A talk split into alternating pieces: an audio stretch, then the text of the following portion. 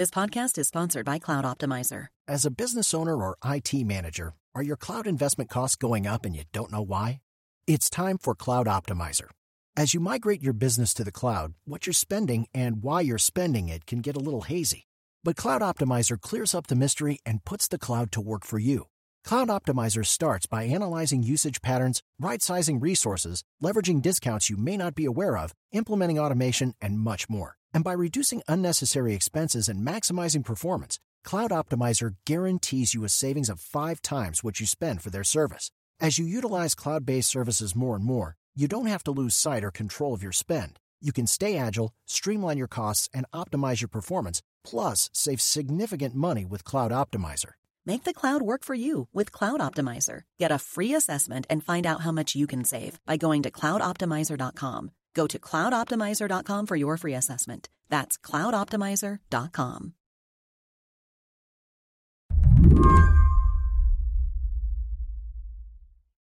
Good morning, New York City. A couple weeks back, the mayor of New York City had this press conference that's been reverberating ever since. It was about a problem a lot of urban leaders are facing right now homelessness. We see them every day, and our city workers are familiar with their stories. The number of homeless New Yorkers is about as high as it's ever been. Winter is setting in, and Eric Adams, a police officer turned politician, is clearly feeling the need to do something. They cycle in and out of hospitals and jails. But New Yorkers rightly expect our city to help them, and help them we will. The help the mayor proposed? Involuntary confinement. This did not go over very well. Mayor Eric Adams has been facing the heat over his new directive, which forces homeless individuals suffering from severe mental illness into a hospital for evaluation without their consent if needed.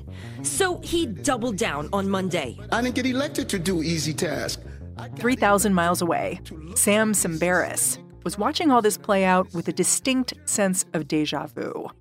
It was a very, uh, very, very sad moment for me because um, this was not an announcement that I've heard for the first time in my career, you know.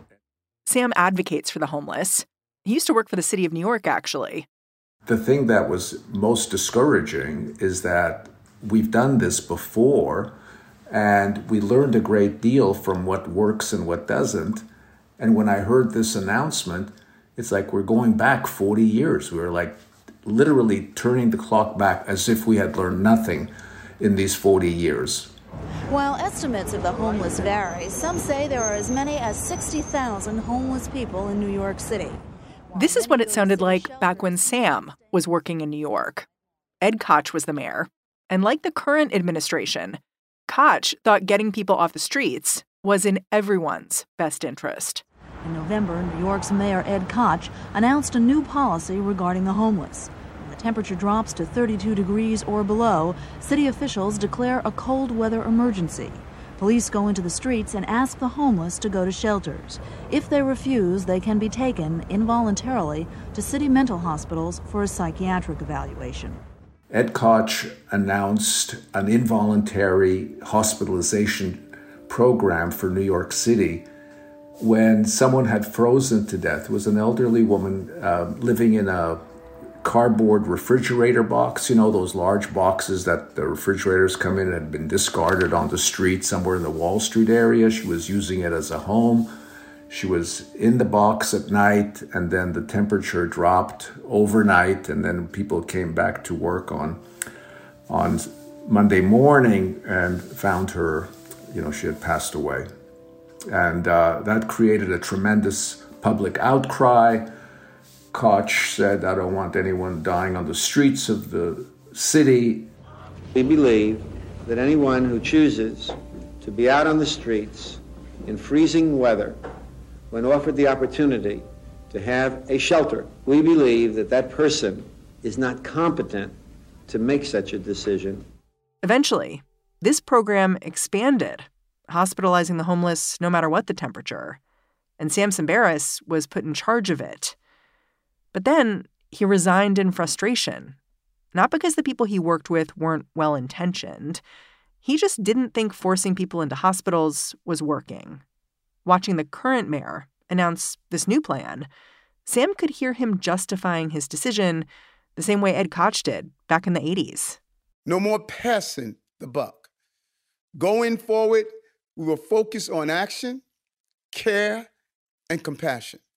I think it's positioning. I think we've always had the moral responsibility to take care of people. It's like the problem is that his suggestion, where he takes that very good instinct of owning the problem and feeling it's a moral responsibility, where he takes it to is involuntary commitment, which is a misguided intervention. We have a moral obligation, but the moral obligation is to get people off the street and get them safe and get them well. Involuntary treatment for a short stay in the hospital accomplishes none of that. Today on the show, understanding New York's new approach to helping the homeless, which actually is not very new at all. I'm Mary Harris. You're listening to What Next? Stick around.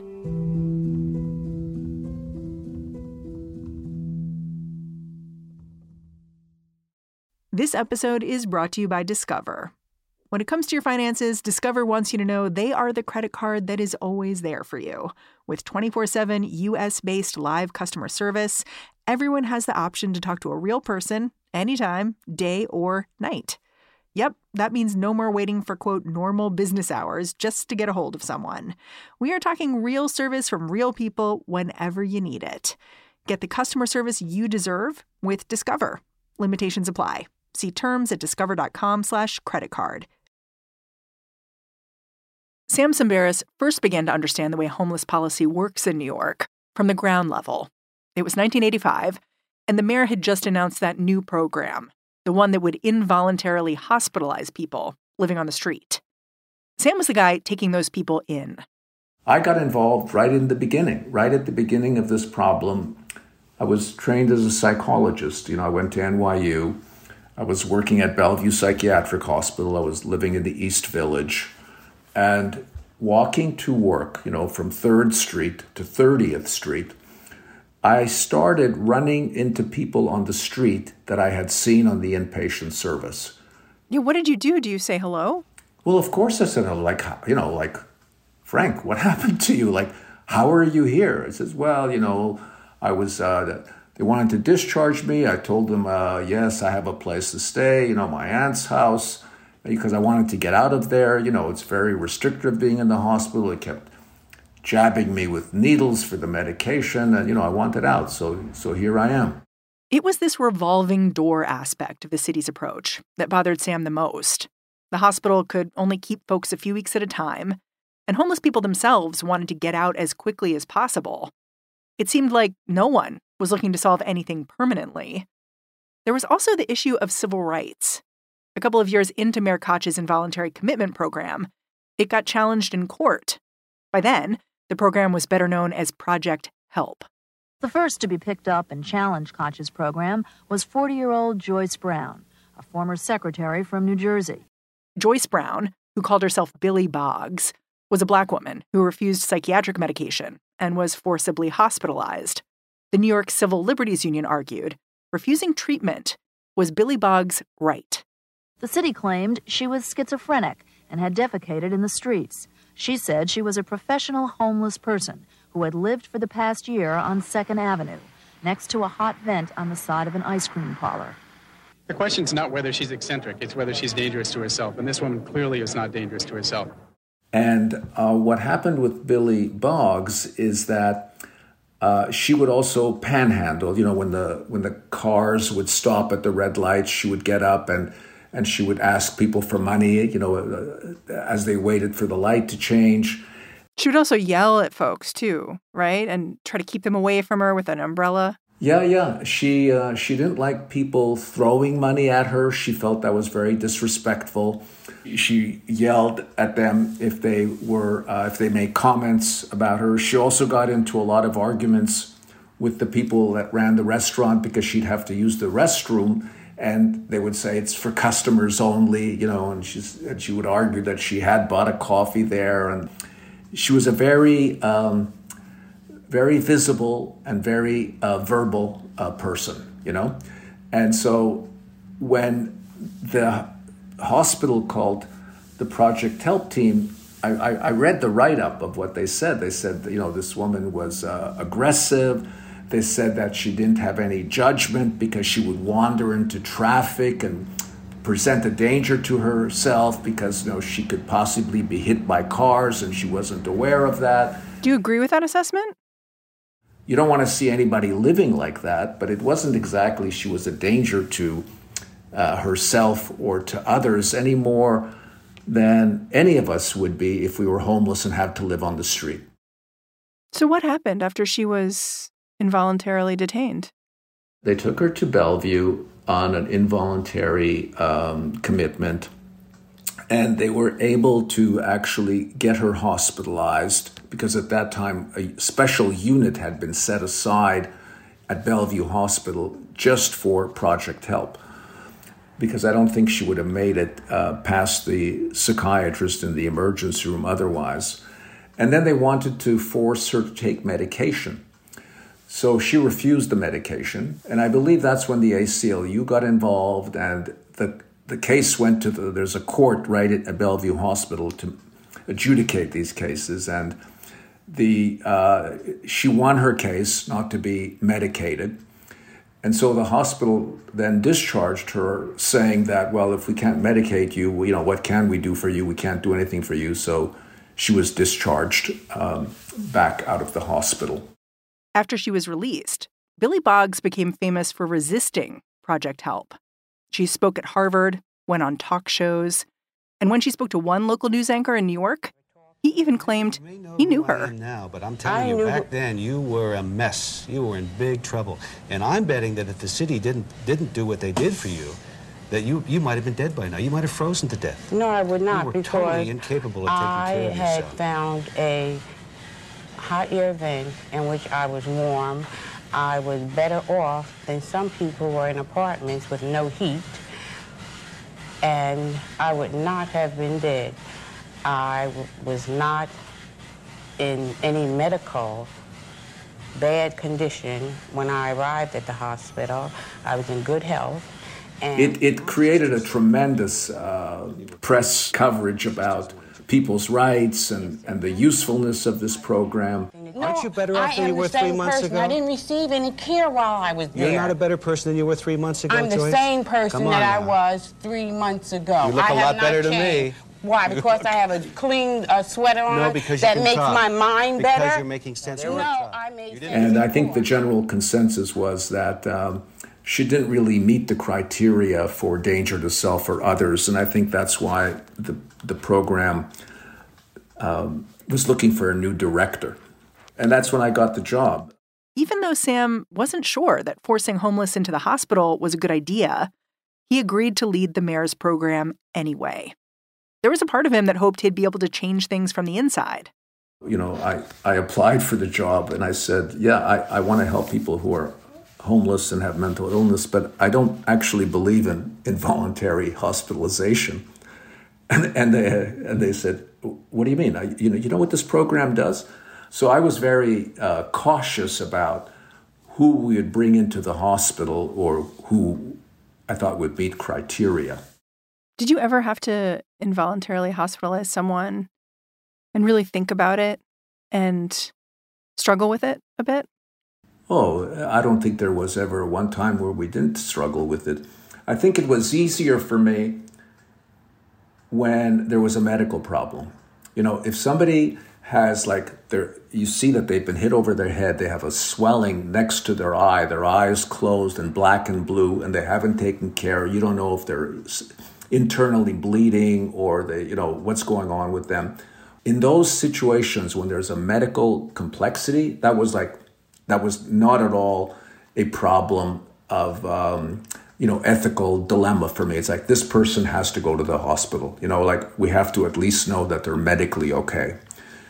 When people you know were uh, symptomatic, you know, didn't really have a plan of how they were going to take care of themselves. Those were much, much more difficult because it was hard to make the decision that you knew better than they did, like what is the best thing for them. So explain to me how you knew that the push to involuntarily hospitalize people really wasn't working. You know, the way I learned that it wasn't working clinically was because after we took the trouble to bring someone to the hospital, 30 days later, they would be back out on the street, you know, often with the same little plastic shopping bag with their stuff that they had when they went into the hospital. It's like, oh, what, what happened here? The hospitalization was taking care of, you know, the person's immediate problem, but they weren't doing anything in terms of addressing their homelessness. There was no housing program attached to the hospital. And there still isn't to this day. When we come back, what happened when Sam tried to build this housing program from the ground up?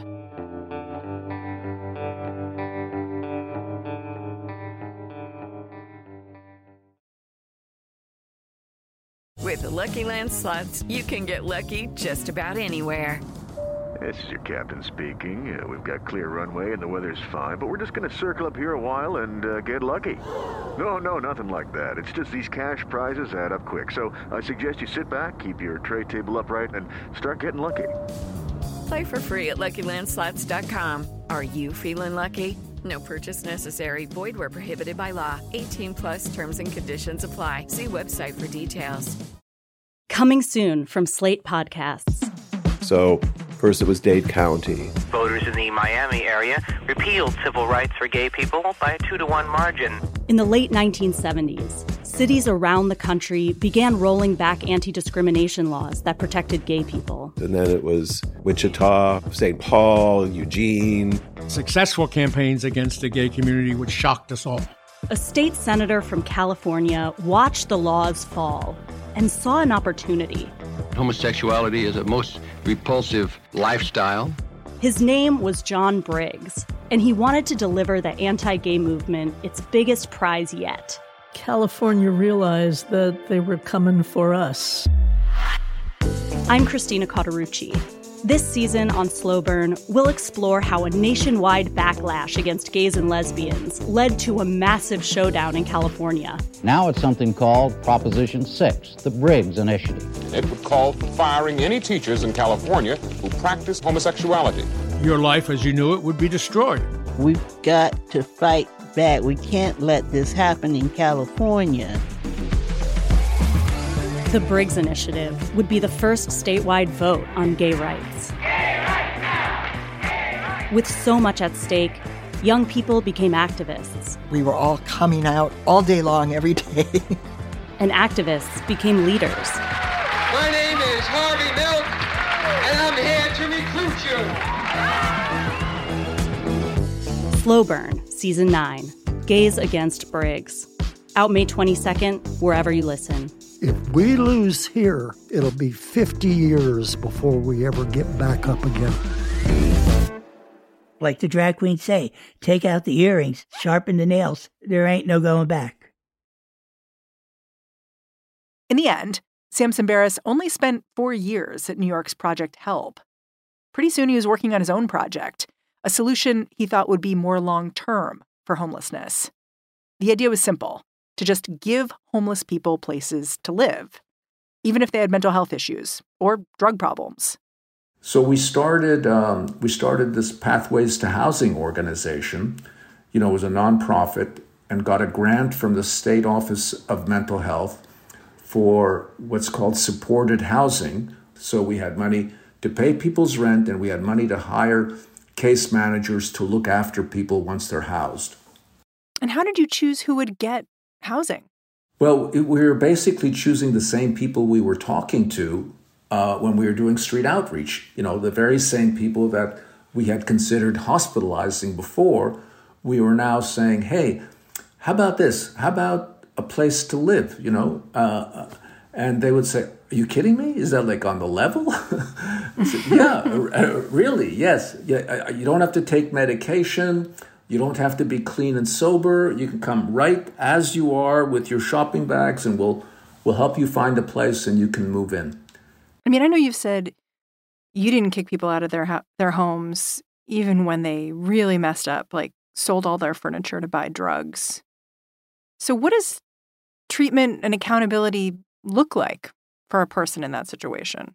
It looks like the same as it does for all of us. I mean, people had to sign a lease, right? And they had to meet the terms and conditions of a standard lease. Now, most people manage that okay, but but some people didn't. You know, some people when they moved in uh, had um, people that they knew on the street, and they couldn't turn them away. You know, they couldn't turn their friends away and let them be sleeping on the sidewalk when they had this apartment that had was warm and safe. So some you know people got evicted, and uh, not a lot, but you know twenty percent. You know, and it's like at that point we had a, a dilemma about what to do. You know, the easiest thing to do would have been to say, okay, we gave them a chance. You know, they messed up, and you know they're back on the street. It's on them. But we didn't. We didn't say that. Did you rehouse them? Oh, of course we rehoused them. If they wanted to be rehoused, we rehoused them. We rehoused them with the understanding that we had learned something from the last uh, eviction. So, when you looked at the effectiveness of your program after doing it for a few years, what did you find?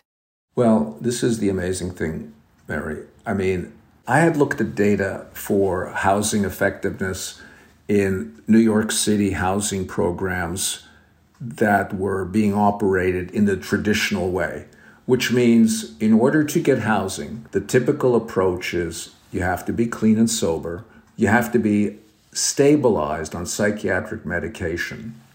So you have to have your treatment piece totally together before you get housing. It's a reward for the good little boys and girls. Exactly, exactly. And there have been, by the way, today, today in 2020, the Center for Disease Control published a paper that uh, talks about 26 studies of housing first compared to treatment as usual. And all of them have more or less the same results, which is that people who are homeless and have mental health issues and addiction issues that go into housing first programs are stably housed typically 80 to 90% of the time, compared to 30 or 40% when you have to do the treatment and then housing. Can we look at New York as an example? Because I think New York's a really interesting example with a lot of progressive people in government who have embraced the idea of supportive housing, the kind of housing you've found to be very beneficial for chronically homeless people.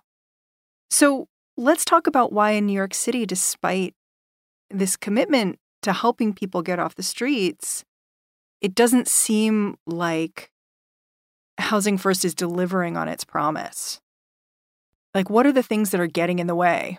What's getting in the way is that we don't still don't have a national health policy where it's easy to get access to care, and we're not building any housing that's affordable for this group of people. So people are saying, well, you know, if housing first works and it solves homelessness, why do we still have homelessness? Well, that's the same thing as saying, well, if hospitals work and they cure illness, you know, why do we still have sick people? You know, we, it's like, you know, we, we have to take it to scale, but we don't agree. We don't agree as a country how to take it to scale. People are still doing lots of shelters. There's a lot of shelters being built under the last administration. You know, there were expanding shelter capacity. We're not focused on one approach and staying with it. We're doing everything all at once. We're doing everything, and so you get a little bit of a scattered shot, a little bit of this, a little bit of that.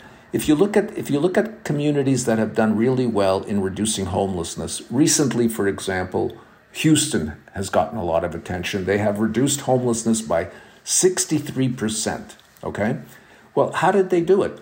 They committed more than eight years ago to a housing first approach.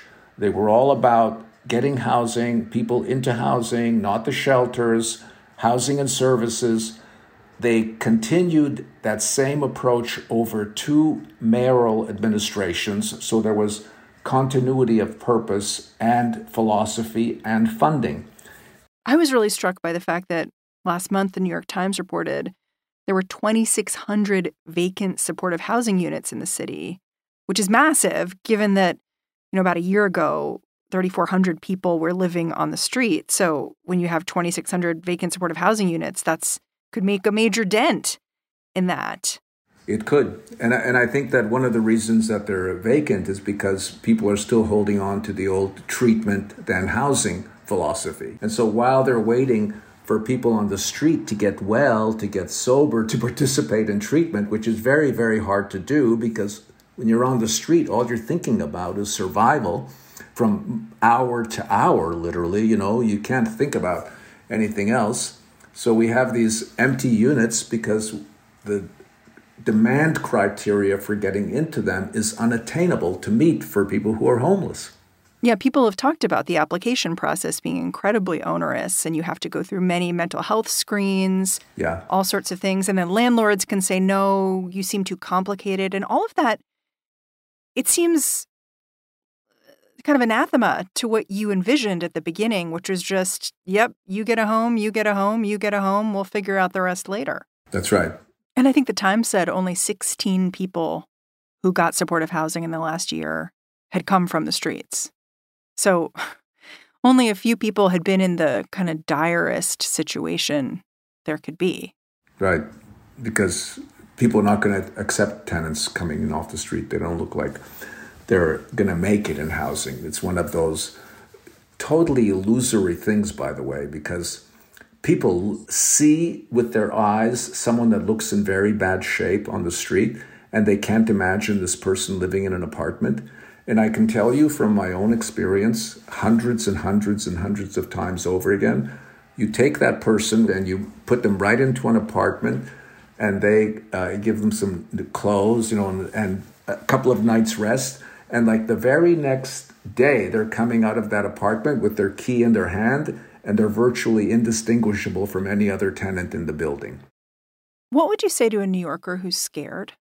Because when Eric Adams, the current mayor, took office, it was in the middle of, I don't want to say a crime wave. I just want to say a lot of fear in the city. There had been attacks in the subway on folks. And I felt like it just made a lot of people who lived in the city think, I want this fear inside me to go away. Mm-hmm. And that's part of what the mayor is responding to here. Yeah. What would you say to someone who feels like that? I, I would say, you know, that this fear is totally understandable and we shouldn't, any of us, have to experience it. And the solution for managing this fear long term, not in some band aid and kind of dramatic way, is to house everyone who needs housing. We should not have homelessness in this country. We have the resources to end it. Uh, you know, we, none of us should have to live in a city where we feel afraid. I think it'll be much healthier for people experiencing homelessness and certainly much healthier for, for the rest of us. Here's a question I've been asking myself Is there any way a plan like the one Mayor Adams is talking about could work? If a homeless person was hospitalized, but as part of that, there was a very direct hospital to housing pipeline. Is that something where you'd say, okay, we're moving in a better direction? If there was a hospital to housing pipeline, we can put them directly from the street into housing save them the, the hardship of going to the hospital, the expense of the hospital stay, and going right in. We just need to bring the person right to housing. You don't need involuntary commitment to housing. In fact, if you offered housing, people would go voluntarily, willingly, happily. So you're saying the problem is there from the start, whereas like just saying we're going to be involuntarily committing people, you're setting yourself up to fail. Totally. You know, I, I mean, if there was a robust housing program attached to the hospital, we could just skip the hospital altogether and go right to housing. So the, the, the, the, hospitalization, the involuntary commitment is really politics. You know, it's like trying to assure the public that the, the mayor is doing something about it, which, look, it's good that they're thinking about doing something, but we could be doing something so much more effective uh, you know, I mean, maybe we could turn this moment of all this attention and controversy into something positive by at least proposing a solution that'll work long term as opposed to placating short term. Sam, thank you so much for taking the time to talk to me. I'm really grateful. Oh, it was great talking to you, Mary. Thanks for inviting me. Sam Tsemberis is a clinical community psychologist at UCLA. He's also the founder and the CEO of the Pathways Housing First Institute. And that's the show. If you're a fan of What Next, the best way to support our work is to join our membership program. It's known as Slate Plus. The way to do it is to go on over to slate.com slash whatnextplus and sign up right now. What Next is produced by Elena Schwartz, Carmel Delshad, and Madeline Ducharme. We are getting a ton of support right now from Anna Phillips, Jared Downing, Sam Kim, and Victoria Dominguez. We are led by Alicia Montgomery and Joanne Levine. And I'm Mary Harris. I'll be back in this feed bright and early tomorrow. Catch you then.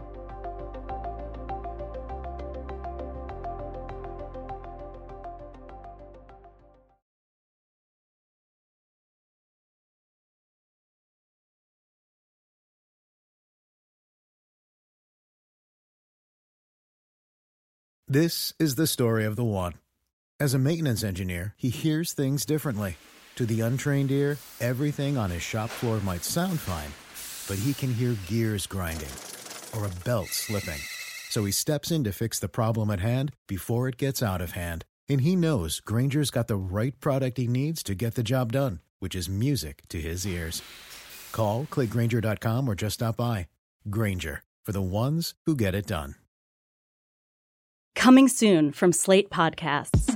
So, first it was Dade County. Voters in the Miami area repealed civil rights for gay people by a two to one margin. In the late 1970s, cities around the country began rolling back anti discrimination laws that protected gay people. And then it was Wichita, St. Paul, Eugene. Successful campaigns against the gay community, which shocked us all. A state senator from California watched the laws fall and saw an opportunity. Homosexuality is a most repulsive lifestyle. His name was John Briggs, and he wanted to deliver the anti gay movement its biggest prize yet. California realized that they were coming for us. I'm Christina Cauterucci. This season on Slow Burn, we'll explore how a nationwide backlash against gays and lesbians led to a massive showdown in California. Now it's something called Proposition 6, the Briggs Initiative. And it would call for firing any teachers in California who practice homosexuality. Your life as you knew it would be destroyed. We've got to fight back. We can't let this happen in California. The Briggs Initiative would be the first statewide vote on gay rights. With so much at stake, young people became activists. We were all coming out all day long, every day. and activists became leaders. My name is Harvey Milk, and I'm here to recruit you. Slow Burn, Season 9 Gays Against Briggs. Out May 22nd, wherever you listen. If we lose here, it'll be 50 years before we ever get back up again. Like the drag queen say, take out the earrings, sharpen the nails. There ain't no going back.